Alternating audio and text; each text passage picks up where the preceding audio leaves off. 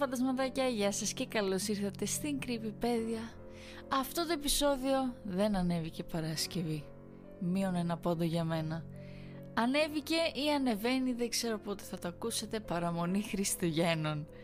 Και με βάση και τις ιστορίες που βρήκα, νομίζω ότι η παραμονή των Χριστουγέννων σας, όσοι το ακούτε δηλαδή τη μέρα που θα ανέβει, θα είναι πολύ ωραία.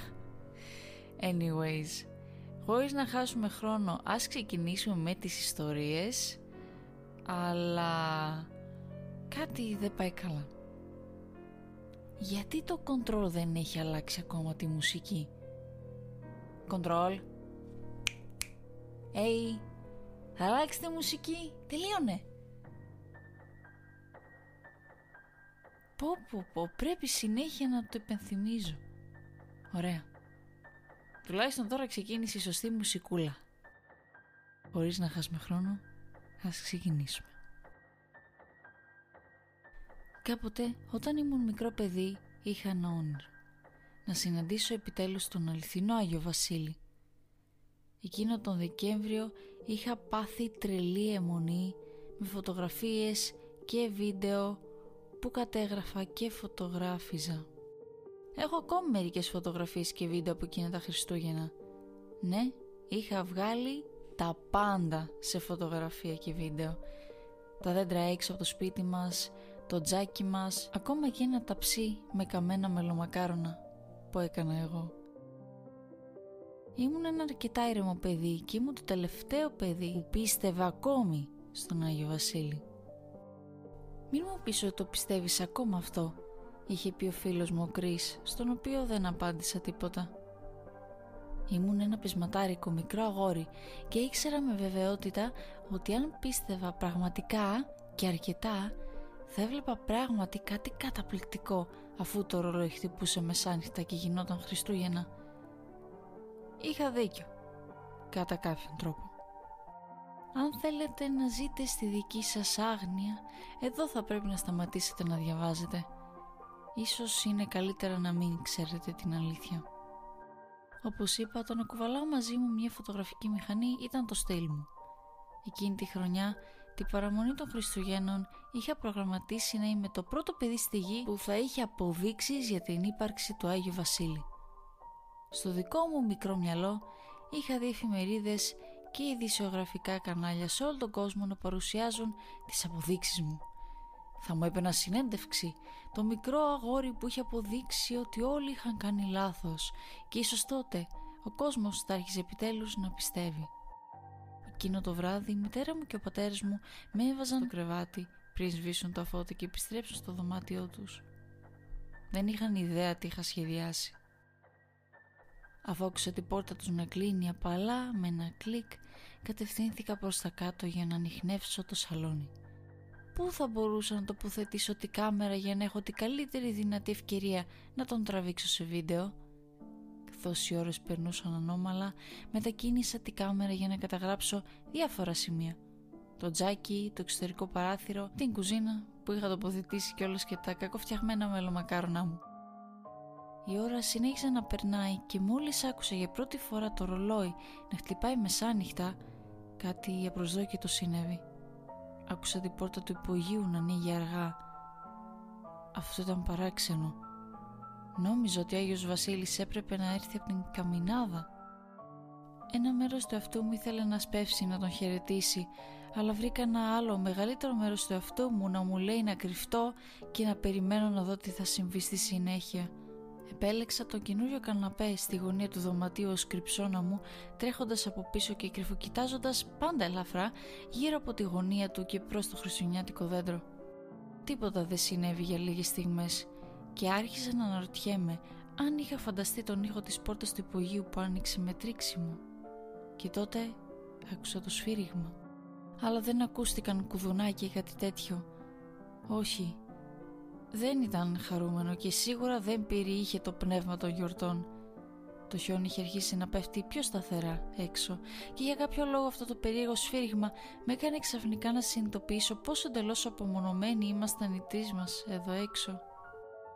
Ο πατέρας μου είχε αγοράσει μια μικρή καλύβα πριν από αρκετό καιρό, ενώ ο πλησιέστερος γείτονας βρισκόταν μισό μίλι ή και περισσότερο μακριά. Στη χιονοθύελλα αυτή φαινόταν ακόμα πιο μακριά. Ήταν η πρώτη μου φορά και ήμουν πολύ ενθουσιασμένος που θα έμενα μέσα στο χιόνι για λίγες μέρες. Αυτό ήταν μέχρι που μου ήρθε η σκέψη ότι θα ήμουν μέσα στο χιόνι με κάτι άλλο. Κάτι που δεν είχε καμία δουλειά να βρίσκεται εκεί. Ο άνεμος άρχιζε να πιέζει και το απομονωμένο μας σπίτι, μοιάζοντας να χτυπάει όλες τις πλευρές ταυτόχρονα. Wow. Οι γονείς μου μπορούσαν να κοιμηθούν με τα πάντα, όπως φαίνεται. Το βλέμμα μου απομακρύνθηκε από τον χαοτικό καιρό έξω από το σπίτι μου και γύρισα προς την πόρτα του υπογείου και τότε τον είδα. Ή μήπως θα έπρεπε να πω να πλησιάζει σιγά και αργά. Η φιγούρα ήταν καλυμμένη και φαινόταν να αιωρείται ακριβώς πάνω από το πάτωμα του σαλονιού. «Μήπως να ουρλιάξω?» σκέφτηκα. Θα δώσω στον εαυτό μου τα εύσημα, παρέμεινα ήρεμος και ίσως αυτός να ήταν τελικά ο Άγιος Βασίλης. Αποφάσισα να περιμένω να δω τι θα συμβεί. Φαίνεται ότι η ψηλή φιγούρα δεν με είχε δει να ξεπροβάλλω πίσω από τον καναπέ, γιατί συνέχισε να αιωρείται προς το χριστουγεννιάτικο δέντρο και το τζάκι. Ό,τι κι αν ήταν, άρχισε να σφυρίζει ξανά και αυτή τη φορά μπόρεσα να ταυτοποιήσω τη μελωδία. Η μελωδία άνοιγε στο τραγούδι «Άγια νύχτα». Η μελωδία ήταν εκτός ρυθμού και ήταν η μόνη φορά στη ζωή μου που άκουσα ένα τραγούδι και με έκανε να νιώσω άβολα. Πολύ άβολα. Αντιλαμβάνομαι πόσο τρελό θα ακουστεί αυτό το κομμάτι που θα πω. Καθώς παρακολουθούσα την ψηλή φιγούρα κοντά στο χριστουγεννιάτικο δέντρο, την άκουσα να παίρνει βαριές ανάσες. Το δέντρο ταλαντεύτηκε και κουνήθηκε από τη δύναμη των ρουθουνιών του πλάσματος και τότε άρχισε να μιλάει. «Βγες έξω, μικρό αγόρι». Μια ανατριχίλα ανέβηκε στη σπονδυλική μου στήλη. Με είχε δει. Δεν μπορούσα πια να κρυφτώ. Παίρνοντας μια βαθιά ανάσα, βρήκα το κουράγιο να σηκωθώ. «Έλα πιο κοντά», σφύριξε η φωνή. Έκανα ένα μικρό βήμα. «Πιο κοντά», συνέχισε η φωνή. Ακολούθησα τα λόγια και προχώρησα προς τα εμπρός, μέχρι που η ψηλή φιγούρα στάθηκε ακριβώς μπροστά μου. Ένιωσα τόσο μικρός στη σκιά του πλάσματος, μικρότερος από ό,τι είχα νιώσει ποτέ. Το πλάσμα έκανε έναν απαλό, σχεδόν αθόρυβο ήχο, ίσως ήταν γέλιο, και μετά τράβηξε το μανδύα μακριά για να αποκαλυφθεί. Λιποθύμησα. Όταν συνήλθα, το πλάσμα στεκόταν ακόμα εκεί που βρισκόταν, με ένα απαλό χαμόγελο στο πρόσωπό του. «Δεν είσαι ο μόνος που λιποθυμάς τη θέα μου. Είσαι τυχερός που δεν σε έφαγα». Να με φας, τράβλησα. «Ναι, είναι πολύ προσβλητικό να λιποθυμάς τη θέα κάποιου που γνωρίζεις». Δεν είπα τίποτα. Το μόνο που έκανα ήταν να κοιτάζω το πλάσμα. Αν και προσπάθησα να ξεχάσω τη μορφή του, τη θυμάμαι ακόμα καθαρά. Αν και τα δόντια ήταν ευδιάκριτα, δεν μπορούσα να δω μάτια και κάτι που έμοιαζε με αγκάθια προεξήχαν από την κορυφή του κεφαλιού. Κλαδιά εκτείνονταν από το σώμα προς όλες τις κατευθύνσεις και έσαιρνε πίσω του κάτι που έμοιαζε με σάκο. «Όχι, δεν είμαι ο Άγιος Βασίλης». Το πλάσμα γονάτισε κοντά μου και ένιωσα την παγωμένη του ανάσα να πιέζει τα μάτια και το πρόσωπό μου. «Αλλά τον ξέρω», είπε. «Τον ξέρεις?» ρώτησα. Το πλάσμα έγνεψε. «Φυσικά, είναι ο αδερφός μου». Η είδηση ότι αυτό το τρομακτικό τέρας ήταν ο αδερφός του Αγίου Βασίλη με έκανε να κάτσω και να το σκεφτώ πάρα πολύ. Ο παιδικός μου εγκέφαλος χρειάστηκε χρόνο για να το επεξεργαστεί. Ήμουν ακόμα πιο μπερδεμένος από πριν. «Μα πώς?» ρώτησα. Το πλάσμα έκανε μια παύση. «Λοιπόν, κανονικά δεν μοιράζομαι τέτοια πράγματα, αλλά θαυμάζω το θάρρος σου», αναστέναξε. «Είχε περάσει πολύς καιρός από τότε που έχω να μιλήσω με κάποιον, ακόμα και με ένα αγόρι». Χαμογέλασε, δείχνοντας τα κοφτερά του δόντια, και συνέχισε. Για κάθε καλή πράξη στον κόσμο υπάρχει και μια κακή. Για κάθε γενικό δώρο πρέπει να υπάρχει και ένα κακόβουλο. Εγώ φέρνω την ισορροπία στο καλό που διαδίδει ο αδερφός μου. Φέρνω το κακό, ψιθύρισα, ολοκληρώνοντας τα λόγια του. Το πλάσμα έγνεψες σαν ήταν ευχαριστημένο. Είσαι ένα έξυπνο αγοράκι. Μέχρι στιγμής χαίρομαι που δεν σε έχω φάει. Το μυαλό μου στριφογύρισε ξανά και η επόμενη ερώτηση ήρθε γρήγορα στο μυαλό μου. Για να πω την αλήθεια, δεν ήθελα να ρωτήσω. Λοιπόν, τι κακό έφερες? Υπήρξε μια μακρά σιωπή πριν απαντήσει. Είσαι πολύ σοφός. Είσαι σίγουρος ότι θες να μάθεις? Έκανε ένα νεύμα και μου χαμογέλασε. Πολύ καλά. Αν και τα δώρα μου δεν θα τεθούν σε ισχύ σήμερα, η επιρροή τους θα είναι αισθητή κατά τη διάρκεια του επόμενου έτους και μετά. Έβγαλε τον σάκο που ακολουθούσα από κοντά και τον άφησε στο πάτωμα μπροστά μου. Υπήρχε μόνο ένα δώρο μέσα, το οποίο με μια πιο προσεκτική ματιά είχε τα ονόματα τόσο της μητέρας μου και του πατέρα μου γραμμένα όμορφα σε μια σκούρα κάρτα που καθόταν πάνω στο κουτί. Άνοιξε το, αν τολμάς, ψιθύρισε. Καθώς γονάτισα δίπλα στα δώρα, το δωμάτιο έμοιαζε να γίνεται πιο κρύο. Ο άνεμος τροβιλίζεται βία τώρα, ακριβώς έξω από το ομιχλώδες τζάμι. Τα φώτα άναβαν και έσβηναν, καθώς άρχιζα να ξετυλίγω το μικρό κουτί. Τοποθέτησα το χαρτί περί τυλίγματος τακτοποιημένα κομμάτι-κομμάτι πάνω στη κόκκινη και άσπρη χριστουγεννιάτικη φούστα του δέντρου. Κοιτάζοντας το πλάσμα, είπα μια λέξη. Φοβάμαι. Το μακρύ, λεπτό του χέρι απλώθηκε προς το μέρος μου και μετά τελικά εγκαταστάθηκε στον πιο κοντινό μου ώμο. Αν και εξακολουθούσα να μην μπορώ να δω τα μάτια του πλάσματος, φαινόταν ότι με κοιτάει. Κοίταξε το πρόσωπό μου, μικρό παιδί. Έχω παραμορφωθεί και παραμορφωθεί από τα κακά που μου αναλογούν. Δεν μπορώ να αλλάξω τη μορφή μου, όπως εσύ δεν μπορείς να αλλάξεις τη μοίρα της οικογένειάς σου. Αν και φοβόμουν ακόμα, ξαφνικά με κατέλαβε μεγάλη συμπάθεια για το πλάσμα. «Λυπάμαι», είπα. Φάνηκε να ευνηδιάζεται για μια στιγμή προτού μου απαντήσει. Μην ξεχειριέσαι, μικρό παιδί. Δεν είμαι εντελώς εθώος.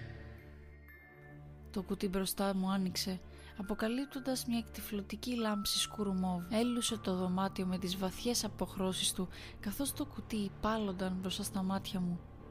Δεν μπορούσα να κάνω αλλιώς. Κοίταξα. Είδα τα πλάσματα από τους εφιάλτες μου.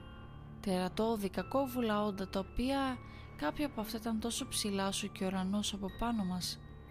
Αλλά το χειρότερο απ' όλα ήταν ότι είδα τους γονείς μου. Ήταν μια βροχερή χειμωνιάτικη μέρα, καθώς ο πατέρας μου επέστρεφε από τη δουλειά με το χαρτοφύλακά του στο κάθισμα του συνοδηγού και έναν ήσυχο βλέμμα στα μάτια του, καθώς αληθωρίζει μέσα από το παρμπρίζ. Η βροχή έπεφτε πολύ δυνατά. «Όχι, μπαμπά!»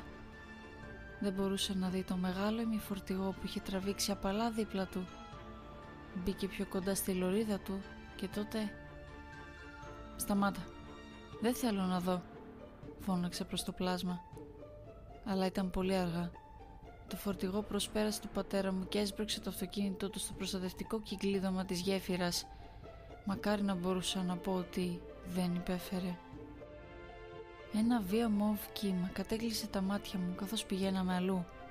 Σε ένα νοσοκομείο. «Όχι, όχι, σε παρακαλώ». Ήταν η μητέρα μου, που λάμβανε τη διάγνωση του καρκίνου και βρισκόταν μόνη της στο κρεβάτι του νοσοκομείου. Κοιτούσε στο σκοτάδι. «Δεν το αντέχω αυτό», είπα στο πλάσμα, και ίσως το φαντάστηκα, αλλά μέχρι σήμερα νομίζω ότι έριξε ένα μικρό βλέμμα ίκτου. Γονάτισε πιο κοντά. «Θα ζήσει», είπε. «Γιατί μου το δείχνεις αυτό?» ρώτησα συγκρατώντας τα δάκρυα. Η πόρτα του υπογείου άνοιξε ξανά με ένα τρίξιμο και το πλάσμα έπεσε προς τα πίσω, στο πάτωμα, χτυπώντας το κεφάλι του και βγάζοντας έναν αναστεναγμό. Τότε συνειδητοποίησε ότι όσο τρομακτικό και αν ήταν αυτό το πλάσμα, υπήρχε ακόμα κάποιος στον οποίο ακόμα κι αυτό έπρεπε να δώσει λογαριασμό. «Πρέπει να φύγω», ψιθύρισε, τραβώντας το μανδύα πάνω από το κοκάλινο κεφάλι του και κρύβοντας τη μορφή του για άλλη μια φορά. Παρακολούθησα καθώς επέστρεφε αιωρούμενος προς τα σκαλιά του υπογείου και μετά είπε τα λόγια που θα θυμάμαι για πάντα. «Να φοβάσαι γι' αυτό που πρόκειται να έρθει, παιδί μου. Αλλά μην το αφήσεις να σε καταβροχθήσει όπως καταβροχθήσε εμένα». Είδα τη μορφή του να αρχίζει να χάνεται μέσα στο σκοτάδι και η τελευταία απόδειξη της ύπαρξής του ήταν τα παλά λόγια που διαπέρασαν τον αέρα και έφτασαν στα αυτιά μου. «Γιατί μόνο στο θάνατο και στον πόνο θα βρεις τη ζωή». Η πρώτη ιστορία φτάνει στο τέλος της και επειδή ήταν λίγο πιο dark και στενάχωρη, αποφάσισα να βρω μια επόμενη ιστορία να πω, η οποία θα είναι λίγο πιο... Δεν θα κάνω spoiler, απλά ακούστε την και θα καταλάβετε. Ας ξεκινήσουμε και με τη δεύτερη ιστορία. Το σχολείο μου είχε μια ετήσια παράδοση γύρω από τα Χριστούγεννα. Οι δάσκαλοι συγκέντρωναν όλους τους μαθητές του σχολείου της μικρής μας πόλης για να γράψουν ένα γράμμα στον Άγιο Βασίλη. Όλοι οι δάσκαλοι συνεργάζονταν και μας τόνιζαν πως γνώριζαν την πραγματική διεύθυνση του Άγιου Βασίλη και πως ό,τι γράφαμε θα του το στέλνανε. Δεν ξέρω αν οι γονείς μου δεν μου εμφύσισαν ποτέ θρησκευτικά την ιδέα του Άγιου Βασίλη ή αν ήμουν ένα περίεργο παιδί, αλλά σε όλη την παιδική μου ηλικία δεν πίστεψα ποτέ ότι ήταν αληθινός. Έτσι πάντα νιώθω ότι η ιδέα να διασκεδάσω με αυτό το πράγμα με τα γράμματα ήταν κάτω του επίπεδου μου. Για μένα αυτό ήταν απλώς ένας ανόητος τρόπος για τους δασκάλους να ενθουσιάσουν τα παιδιά για τις γιορτές. Στο σχολείο ήμουν ένα από τα σκληρά παιδιά. Έμπλεκα συχνά σε καυγάδες και η πλειοψηφία των άλλων μαθητών με απέφευγε. Ακόμα και οι δάσκαλοι φοβόντουσαν να είναι κοντά μου. Όλα αυτά τα αποδίδω στον θείο μου και σε αυτά που με έκανε. Ήταν άγριος. Όταν οι γονείς μου δεν ήταν κοντά, πράγμα που συνέβαινε συχνά, αυτός ήταν που με φρόντιζε. Εκείνες τις πολλές νύχτες ήταν πολύ σκληρός μαζί μου. Με έβαζε να δοκιμάζω μπύρα, μου έλεγε για παράνομα πράγματα που δεν ήμουν καθόλου προετοιμασμένος να μάθω και όλα αυτά για μια ψευδαίσθηση ότι θα με έκανε σκληρό. Ενώ στην πραγματικότητα με έκανε κλειστό, ικανό να εκφράζω τα συναισθήματά μου μόνο μέσω της βίας και του μίσους. Κάθε χρόνο δεν συμμετείχα ποτέ στο γράψιμο των γραμμάτων. Όταν το έκανα, συχνά απλά έγραφα προσβολές ή χοντροκομμένες μου τζούρες. Αλλά κάθε τόσο παρατηρούσα κάτι. Μια χούφτα παιδιά επέστρεφαν μετά από τις διακοπές των Χριστουγέννων και έλεγαν ότι ο Άγιος Βασίλης τους έφερε αυτό που ζήτησαν. Μιλούσαν για το πώς ο Άγιος Βασίλης τους άφησε ένα γράμμα που έλεγε ότι ήταν ιδιαίτερα καλή εκείνη τη χρονιά και έκανε πραγματικότητα τα πιο τρελά τους όνειρα. Παιδιά από φτωχές οικογένειες έπαιρναν τις τελευταίες κονσόλες παιχνιδιών. Μοναχικά παιδιά πήραν το κατοικίδιο των ονείρων τους. Ένα παιδί μάλιστα ισχυρίστηκε ότι η αρρώστια της μητέρας το απομακρύνθηκε εξαιτίας του Αγίου Βασίλη. Με την απεσιόδοξη στάση μου πίστευα πως οι δάσκαλοι απλά έδιναν τα γράμματα στους γονείς τους. Φοβόμουν κιόλας ότι ο θείος μου θα το έπαιρνε χαμπάρι και θα με έκρινε γι' αυτό που επιθυμούσα κρυφά. Το μοτίβο ήταν αναμφισβήτητο. Τα παιδιά παίρναν αυτό που ήθελαν και κατά κάποιον τρόπο, αν αυτό λειτουργούσε και για μένα, το γράμμα που έστελνα στους γονείς θα ήταν ένας ενδιαφέρον τρόπος για να αφήσω κρυφά να φανεί το τι έκανε ο θείος μου. Για να ενημερώσω τους γονείς μου και το τι συνέβαινε πίσω από την πλάτη τους. Μια χρονιά άρπαξε ένα στυλό και έγραψε ένα απλό γράμμα. Έγραψα με ανησυχία ότι δεν ήθελα να ξαναδώ τον θείο μου, ότι ευχόμουν να τον έπαιρνε ο Άγιος Βασίλης. Τελείωσα το σημείωμα ζητώντας επίσης ένα κουτάβι. Βέβαια το γεγονός ότι ήθελα ένα κουτάβι ήταν κάτι που οι γονείς μου δεν ήξεραν ποτέ, αφού το να θέλω να κατοικίδιο ήταν κοριτσίστικο, σύμφωνα με τον θείο μου. Μισούσα τον εαυτό μου που ήλπιζα, έστω και λίγο, ότι κάτι θα άλλαζε με αυτό το γράμμα. Όμως από τότε η ζωή μου ήταν ταραχώδης. Είχα ουσιαστικά χάσει κάθε ελπίδα μου και για πολλά χρόνια μετά έχασα φίλους, κατέστρεψα σχέσεις και πέταξα ευκαιρίες. Όλα αυτά εξαιτίας της συμπεριφοράς μου. Μέσα μου δεν ένιωσα ποτέ κακός άνθρωπος, αλλά ήταν ο τρόπος με τον οποίο εκφραζόμουν. Και τότε συνέβη κάτι καταπληκτικό. Κάποιος το είδε αυτό. Η πρώτη μου μακροχρόνια σχέση ήταν με κάποιον που καταλάβαινε πως ένιωθα μέσα μου. Ήταν πολύ υπομονετική. Έπρεπε να είναι. Μου στάθηκε σε πολλά δύσκολα χρόνια. Κάτι για το οποίο την επενώ. Αν και δεν το έβλεπα τότε, η ζωή μου μαζί της ήταν τα καλύτερα χρόνια που θα μπορούσα να ζητήσω. Δυστυχώς δεν κράτησε για πάντα. Ο χρόνος αλέθησε τη σχέση μας. Η αμετανίκητη στάση μου με κρατούσε ακίνητο σαν βράχο, καθώς εκείνη προχωρούσε στη ζωή της. Τελικά, η απόσταση ήταν πολύ μεγάλη και δεν είχε άλλη επιλογή από το να φύγει. Ήταν η αναχώρησή της που τελικά με ταρακούνησε αρκετά. Ήταν σαν μια κλίση αφύπνισης. Μισούσα το πως έγινα σκλάβος στον εαυτό μου.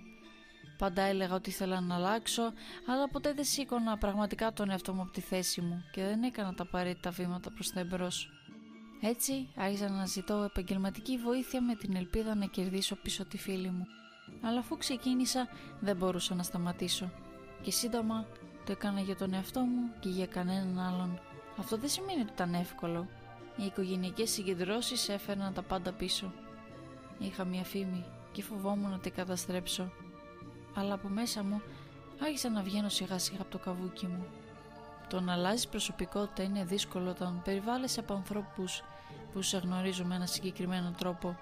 Έτσι, χρησιμοποίησα κάποιες διαδικτυακές εφαρμογές για να γνωρίσω νέους ανθρώπους που δεν με γνώριζαν. Μια νέα αρχή.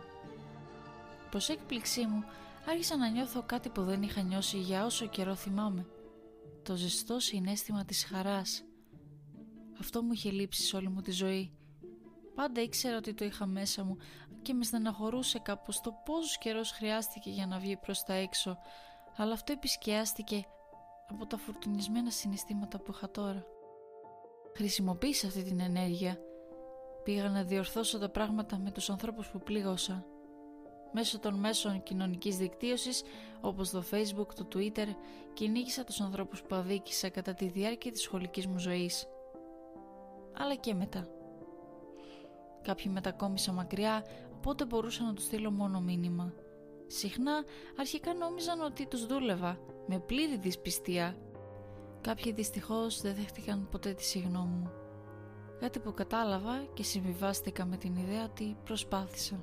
Έγινα ένας νέος άνθρωπος. Εκείνη τη χρονιά εξαφανίστηκε ο θείος μου. Ήταν από το πουθενά, γύρω στα μέσα του χειμώνα. Ήταν υγιής, δραστήριος και έκανε τις συνηθισμένες του ανοησίες. Ήταν λοιπόν σοκαριστικό όταν έλαβα το τηλεφώνημα ότι δεν επέστρεψε ποτέ. Έγιναν έρευνες, κρεμάστηκαν αφήσεις και στάλθηκαν ανακοινώσεις. Ωστόσο, κανένα ίχνος δεν βρέθηκε ποτέ. Ήταν σαν να εξαφανίστηκε έτσι απλά. Τα Χριστούγεννα δεν άρχισαν να έρθουν και τα πράγματα ήταν ήσυχα. Ένα άδειο κάθισμα βάραινε το μυαλό της οικογένειας. Έβλεπα ότι η οικογένεια δεν ήταν ενθουσιασμένη, οπότε έκανα κάτι απροσδόκητο. Πήρα πρωτοβουλία. Άρχισα να διαβάζω τα ανέκδοτα από τα χριστουγεννιάτικα κουρουράκια που είχαμε. Στην αρχή η οικογένειά μου σοκαρίστηκε, αλλά σύντομα συμμετείχε.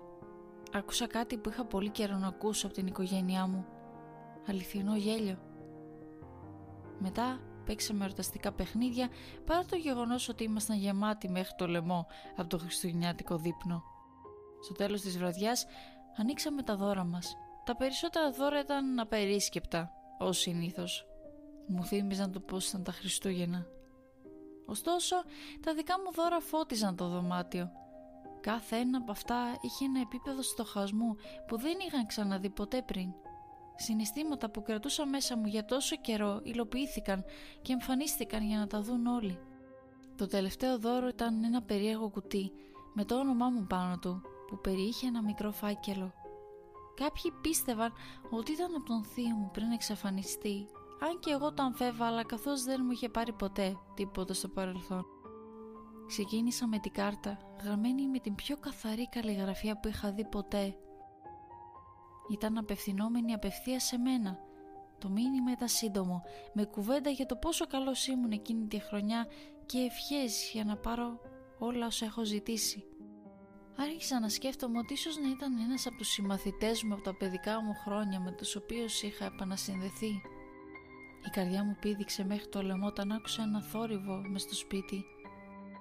Παρόλο που καλλιεργούσα τη σκληρή ψυχραιμία μου για χρόνια, οι ήχοι που άκουσα με πάγωσαν για μια στιγμή. Πανικόβλητος, έσκισα το πακέτο και κοίταξα κάτω, καθώς δύο αξιολάτρευτα φωτεινά μάτια με κοίταζαν και γάβγισαν.